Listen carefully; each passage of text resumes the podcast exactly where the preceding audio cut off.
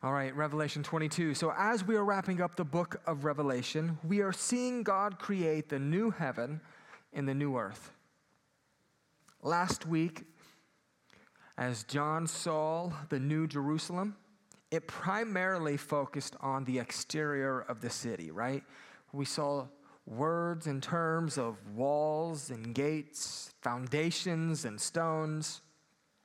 And in my estimation, this was pointing to Old Testament and New Testament believers who will be in heaven, as well as the eternal peace that heaven will bring. Nevertheless, this week we're going to see the interior of the New Jerusalem. What's important for us is to see that God is restoring the original plan here in Revelation. He's restoring everything that He created in the beginning. Now, for us to understand what He is restoring, we have to understand the beginning the Garden of Eden, where the tree of life was. Therefore, for us to appreciate the final garden, we're going to look at the first garden today. So we have to ask what went wrong in the first garden? The Garden of Eden. What went wrong? When God created the Garden of Eden, it was a perfect place for Adam and Eve to dwell. When God created man, he said that it was good. When he created the heavens and the earth, he said that it was good. When he created the oceans and everything else, right? The animals, he said that they were good. And the Garden of Eden was created so that Adam and Eve could thrive with him. Um, yeah, thrive with him and thrive with each other for the rest of eternity. Eden was the original plan.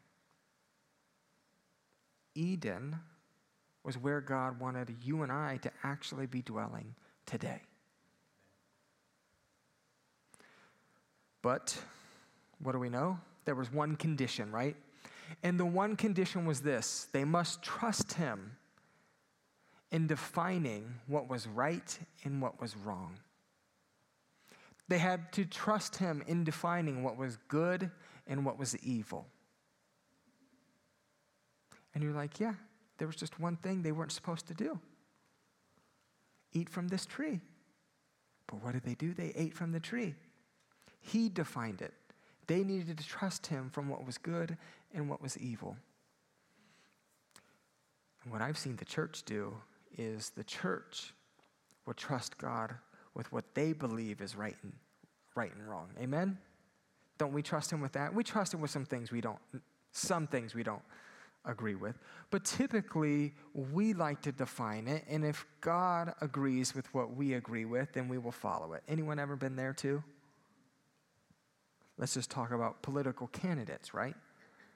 If we talk about politics, then you really agree with it. But we need to trust Him in what is right and wrong. But as good fathers do, they let us know our, the consequences of when we don't trust Him, when we don't obey Him. So Genesis 2 15 through 17 says this The Lord God took the man and put him in the Garden of Eden to work it and take care of it. And the Lord God commanded the man, You are free to eat from any tree in the garden, but you must not eat from the tree of the knowledge of good and evil, for when you eat from it, you will certainly die. So God's saying, Hey, look, have your freedom, live life. Just don't eat from this tree. Now, physical death is when your soul is separated from the body. So God's saying, hey, look, death's going to come. So, physical death, your soul is going to be separated from the body, but there's also other kinds of deaths as well. God was telling Adam, Adam, if you don't obey me, you will die. And we know how this plays out, but let's read it. Genesis 3 1 through 6. Now the serpent was more crafty than any of the wild animals the Lord God had made. He said to the woman, Did God really say you must not eat from any tree in the garden? The woman said to the serpent, We may eat from the trees in the garden. But God did, uh, but God did say, You must not eat from the fruit that is in the middle of the garden, and you must not touch it, or you will die. You will not certainly die, the serpent said to the woman. For God knows that when you eat from it, your eyes will be opened, and you will be like God, knowing good and evil. When the woman saw that the fruit of the tree was good for food, and pleasing to the eye, and also desirable for gaining wisdom, she took some and ate it. She also gave some to her husband, who was with her, and he ate it. So, because they disobeyed, they experienced death. And sin entered the world. Now, death is multifaceted, and we're going to get there. But did God really say? How often do we get that accusation in our life each week? Did God really say you're forgiven? Did God really say that you're free? Did God really say that you're supposed to be a whatever? Did God really say? Did God really say? Has anyone had that question this week? Did God really say? Anyone in here? I've had it. Man, the prayer of the elders is working. Praise God. You guys are covered and smothered and it's working. No one else has had the thought this week did God really tell me to do this? No one? All right. When the thought comes, it's possible the enemy could be tempting you. But because they disobey, disobeyed, they experienced death. And sin entered the world. And the sin is um, the death that we experience is multifaceted. And one of the ways that death was experienced since that point, and what Adam and Eve experienced, is they became internally fragmented. Genesis 3 7. Then the eyes of both of them were opened, and they realized they were naked. So they sewed fig leaves together and make, made coverings for themselves. So after Adam and Eve sinned, after Adam and Eve disobeyed God, they started to feel fragmented inside. Their internal being started to feel separated. Their eyes were opened to the inner person that wasn't pure. Have any of us ever felt fragmented after we've sinned? You felt frustrated. You felt like you really messed up. See, before their eyes were opened, before they had sinned, they were comfortable being themselves. Why? Well, because there was a healthy view of themselves. Therefore, they were okay with being fully exposed. There was no evil in the world, so they were just okay with it. See, before they sinned, it was as if they were unaware of self.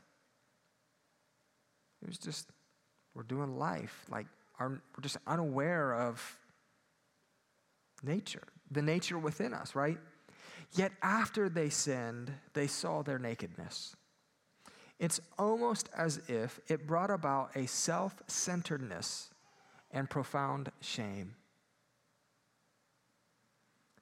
When we sin, I think it does reveal self centeredness. And it does bring about profound shame. This is why they started to hide from one another behind fig leaves. Because of shame. When we sin, we too face internal conflict. there was no one to compare their bodies to, right? It wasn't like they felt a certain way because American media or global media says this is what a body should look like. They weren't hiding their bodies because they weren't whoever, right? I'm not even going to name any names, right? Because they didn't look like this person. They were hiding their bodies because internally they felt a certain way about themselves.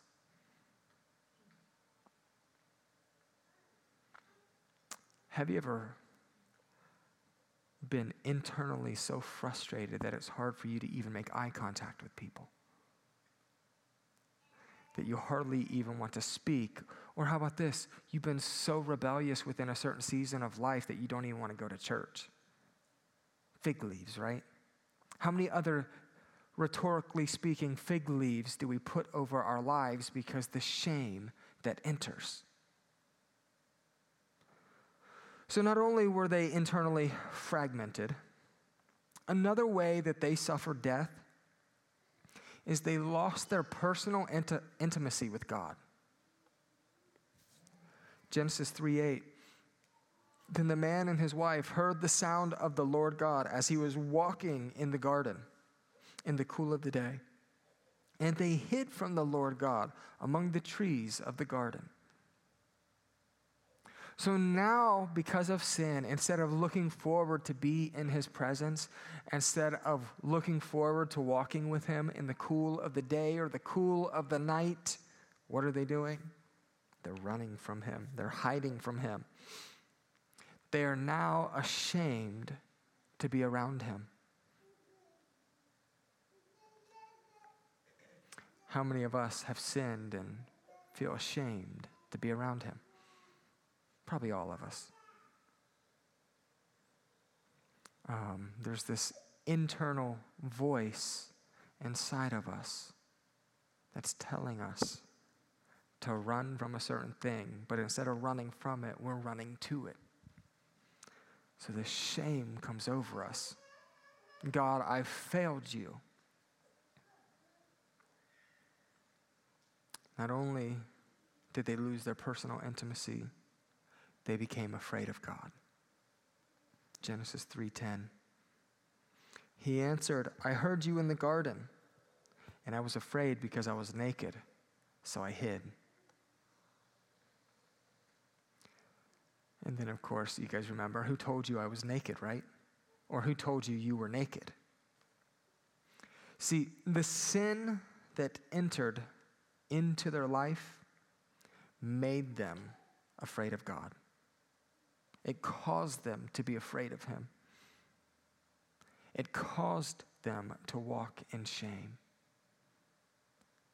See, what was this original plan to have a good relationship, a perfect relationship with our King in this Garden of Eden, where everything we need is there. He is there. There's perfect, um, perfect health, perfect trees, perfect everything, right? Perfect relationship. That was lost. So they became afraid of God. So after they became afraid of God, what did they do? They began to accuse people. Genesis 3 12 and 13. Then the man said, The woman you put here with me, she gave me some fruit from the tree, and I ate it. Then the Lord God said to the woman, uh, What is this you have done? The woman said, The serpent deceived me, and I ate. So, what does Adam do? He accuses the woman, and then what does the woman do? She accuses the serpent. So now all this excuse making and accusation goes on.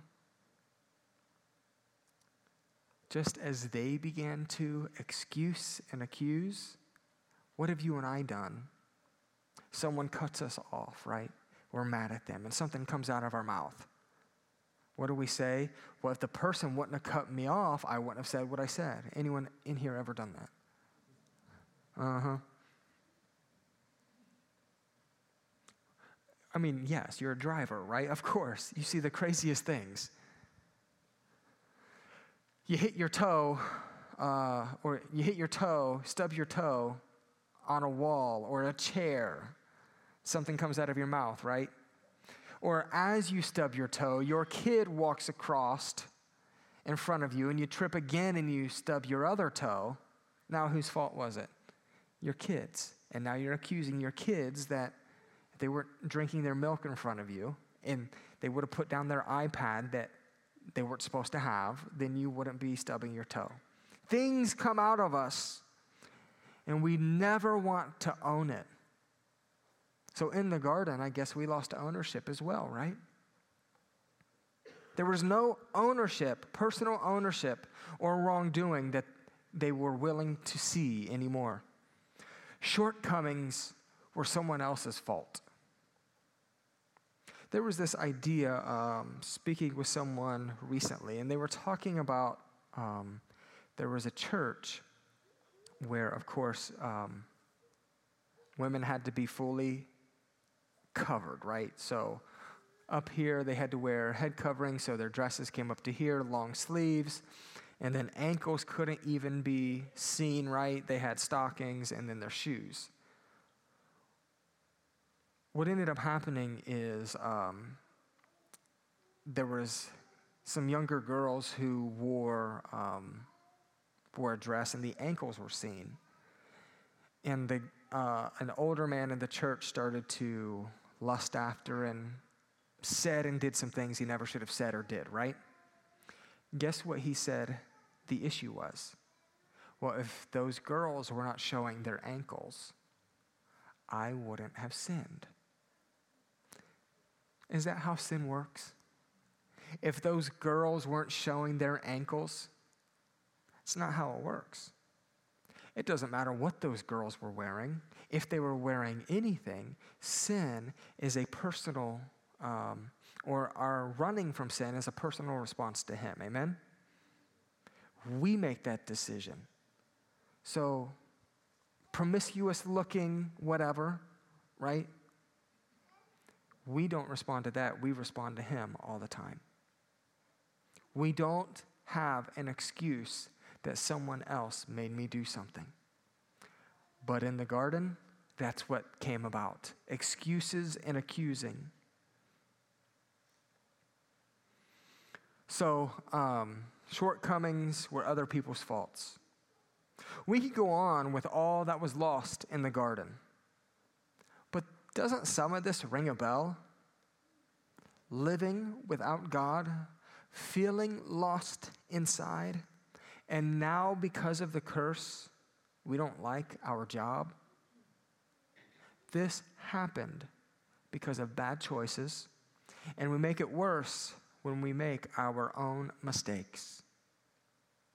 We might see this as normal, but it's not. The, the death that started in the garden affects you and I today. Yet God had a plan to fix what happened at the fall of man. And He isn't going to bring us back to that garden. He's making a new one in God's eternal kingdom. And that's what we've been seeing is this garden that fell and now God's restoring it the second time and the final time for us to dwell with him for the rest of eternity. Amen. That's what we're seeing here. So that's what was lost. And that's only some of it, there's so much more. But now, Revelation 22, we're going to see pieces of the redeemed garden. Verse 22. No, sorry, verse 1, chapter 22. Then the angel showed me the river of the water of life, as clear as crystal, flowing from the throne of God and of the Lamb. In this redeemed city, the river of life will be there. God promised this river to the thirsty. Throughout all of Scripture, we see this theme with water and being thirsty. This is living water, and it's the ultimate source of God Himself. This river comes from the throne of God and the Lamb. This means that God is the only source of life and that the sacrifice, God bless you, of Jesus, the Lamb, is the only means through which this life is available. We must have the living water. And the only way for us to get this living water is to be thirsty for that who can provide it, and that is Jesus and Jesus alone. You and I cannot earn our way back to the garden. You and I cannot give our way back to the garden. You and I cannot pay our way back to the garden. The only way we can make it into the new garden is by Jesus giving us new life through his death and his resurrection. Amen? The only way to make it to the new garden is by Jesus giving us new life through his death and his resurrection. But what can often go missed is this the sins of you and I are so bad that the only way for them to be fixed was for God Himself to die. Our sins, your sin, my sin, our sins were so bad that God Himself had to die. It's crazy to think about, isn't it? It wasn't just go sacrifice a little hedgehog or kangaroo or lizard or lamb or dog. It was God Himself in flesh, Jesus. Your sin and my sin was so bad that He had to come and die. That's a heavy price. Sin's power to separate us from God was so strong in the garden. And now, now that the only, um, the only way that it could be defeated was if God handled it himself. And the weight of sin was so strong that on the cross, there was a moment where the Godhead was divided. And Jesus on the cross says, My God, my God, why have you forsaken me? This perfect unity in the Godhead from when from they've always been, right? They've always been here. They will always be. Perfect unity. How many billions of years has it been since they decided to create us? And it, do they even count time in heaven? Like these things that just make you feel so small when you try to think about them. Because even in my thinking of how many billions of years has it been since they created the heaven and the earth would suggest that they had a beginning. God has always been. There was no beginning and there's no end. I can't comprehend it, and I'm okay with that. I don't expect to have all the answers because I'm not God, amen? So I'm okay with my mind just kind of freaking out and feeling small when I can't comprehend that. But there was perfect unity for the existence of the Godhead, but yet on the cross, because my sin and your sin, when Jesus died for it, there was a moment where that was shattered. Jesus had to bear that weight of being separated from the Father. My God, my God, why have you forsaken me? Yet, because Jesus was willing to absorb this separation, God was able to defeat sin. And because he was able to defeat sin, he was able to unleash his forgiveness and healing over mankind. So, Jesus, in, in the cross, in the death, in the resurrection, defeated our sin.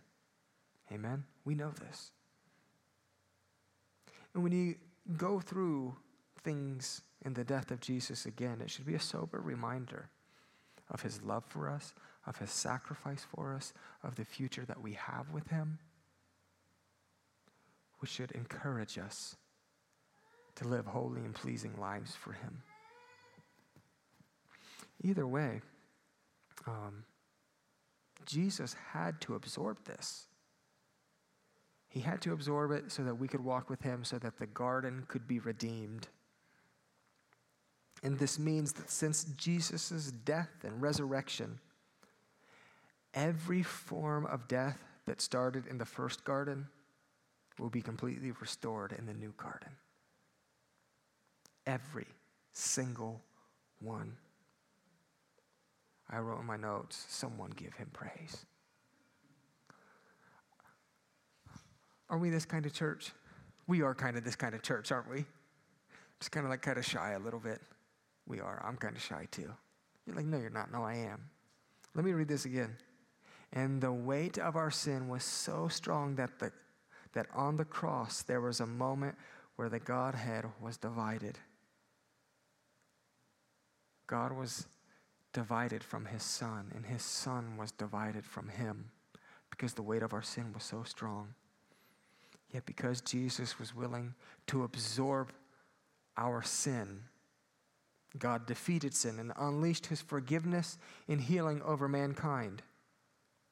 And this means that since Jesus' death and resurrection, every form of death that started in the first garden will be completely restored. Sickness, cancer, rebellion, lust, lies, murder,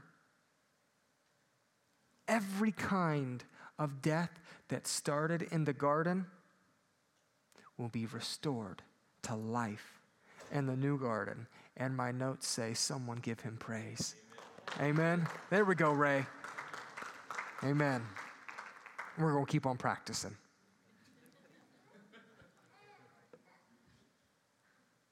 We're going to get the flags out for everyone next week. There's going to be one in your seat. Someone on keys. We're working on that. What if we became a, a key church? How would you guys feel about that? If we're praising God, that's all that matters, right? All right. Verse 2. On the middle of the great street of the city.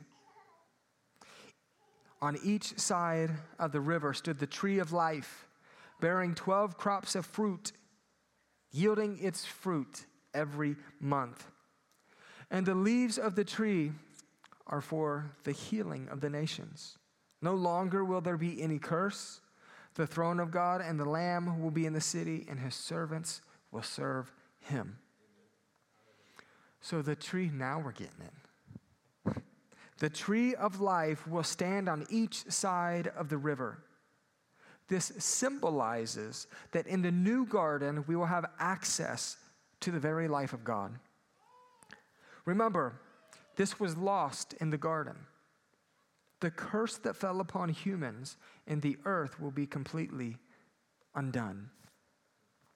The curse that fell on humans in the new earth will be completely undone. But not only will the curse be undone, in the new garden, there will be abundant life. The scripture says, bearing 12 crops of fruit, yielding fruit every month. So there will be an abundance of fruit to go around and the leaves will heal the nations. In the new garden, we will be perfectly cared for, and we will need nothing anymore. Everything we'll need will be there because we will yield fruit every month. So, in the new garden, our separation from God will be over. Verse 4 They will see his face, and his name will be on their foreheads. There will be no more night. They will not need the light of the lamp or the light of the sun, for the Lord God will give them light, and they will reign forever and ever. So, first, we will see his face. And all throughout Scripture, people were unable to see God's face. Exodus 33, verse 20, just as an example, right? But he said, You cannot see my face, for no one can see my face and live. But yet in heaven, in the new Jerusalem, you and I will see his face. Don't you wonder what he looks like? I mean, according to the Passion, we kind of already know what Jesus looks like. According to, um, what's the other one right now? The Chosen. The Chosen. AI has proven with their algorithm what Jesus looked like. Come on, someone laugh. we are going to see the face of God, what He looks like. How exciting is that?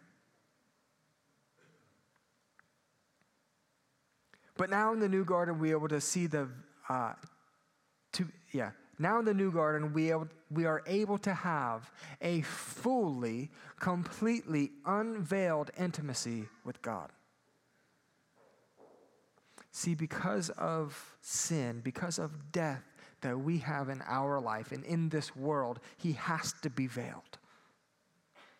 But in the new heaven and in the new earth, in the new Jerusalem, our intimacy will not be limited. Our best experiences here on earth will pale in comparison to what we have every moment in heaven. Isn't that exciting? We've had some powerful worship moments here in the past, right? We've had some powerful um, encouragements that have come through the pulpit, whether the past five years or past 30 years, 40 years here at the church. We've had small groups lay hands on and care for through sickness and in health and encouragement here at the church.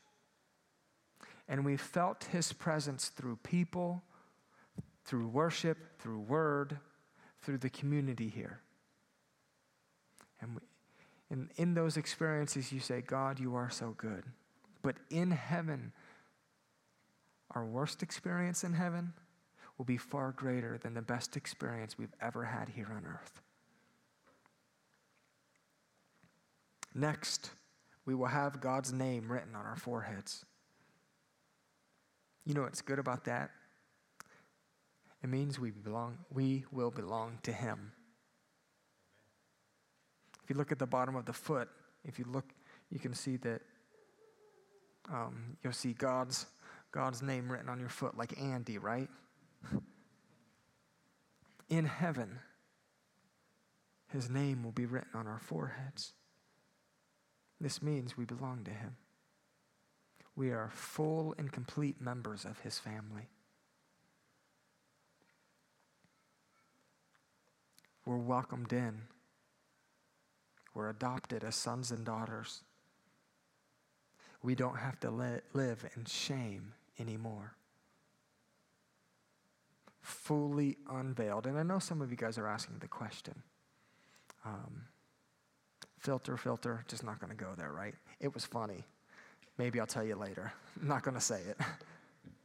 I'm slowly learning. Um, but we will have God's name written on our foreheads. Finally, as we wrap up today, in the new Jerusalem, in the new garden, in the new heaven, in the new earth, we will be freed from all darkness. From all darkness, we will be freed from that. One author says this in the New Jerusalem, God is ever present, and his glory makes, un, uh, makes unnecessary all other sources of light. Night will no longer exist, and people will not need lampstands or sunlight. We will see his face, and uh, he will make his face shine on us We will reign with him forever and ever and ever. This author summarizes this. What those who follow the Lamb have to look forward to is the eternal capital city of heaven. The New Jerusalem will be a place of indescribable, unimaginable beauty. From the center of it, the brilliant glory of God will shine forth through the gold and precious stones to illuminate the new heaven and the new earth. But the most glorious reality of all will be that sinful rebels will be made righteous. Enjoy intimate fellowship with God and the Lamb. Serve them and reign with them forever in sheer joy and incessant praise. Amen. Sinful rebels who were far off from God will be made completely new. The internal frustration, maybe this, maybe some of you are not dealing with certain sins that you're challenged by today, right? Maybe, maybe you're past certain sins, sins of your youth, right? Your physical youth or your spiritual youth. But maybe there's just other areas that you don't consider sin your anxiousness, your worry, your fears. Because many of us don't see those as sins, right? We just see those as problems we're having. All of our anxiousness, our fears, and our worries in heaven will be no more. All of our sins and doubts and frustrations in heaven will be no more in the new Jerusalem, it will be literally perfect. So I leave you with that this week that all that was lost in the first garden will be redeemed in the new garden. Let's pray. Father, we have something to look forward to. Father, I even just think of insecurities that we have in this room insecurities that I have, insecurities that uh, others have in here, Father, things that have never been spoken to others. In heaven, that will be no more. You're redeeming it all. And I thank you for that, Father. Thank you that we get to look forward to spending time with you. But Father, I pray today that um, I'm just reminded of Matthew 7. Many will say to me, Did we not prophesy? Did we not perform miracles? Did we not deliver demons? And Jesus says, Plainly I tell you, I never knew you. Father, I pray today that um, we would know you. We would spend time with you to know you. To ensure that we have that ticket to heaven, Father. The ticket to be with you. Father, that we can have that assurance Romans 8 tells us, Father, that we get to be with you forever. In Jesus' name, amen.